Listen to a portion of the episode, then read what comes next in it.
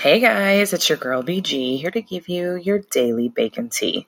All right, so your baking tip and your tea are mixed together today. And what I'm going to tell you is going to blow your mind, right? So I know a lot of us are in quarantine, we don't get to go out of the house, and so food is a natural comfort and um, it can bring families together. So, one of the things that I make for my kids, special little treat, easy, easy, easy my kids love funnel cake. We used to go to little fruteria um, down the street from my house and get them. But since we can't do that right now, I've been making them funnel cakes here at home. And all you need to do is mix together some pancake batter, um, pop you an egg in there, put it in a Ziploc baggie, and you're going to cut a hole in one of the tips, like one of the in bottom pieces of the Ziploc bag, corner pieces.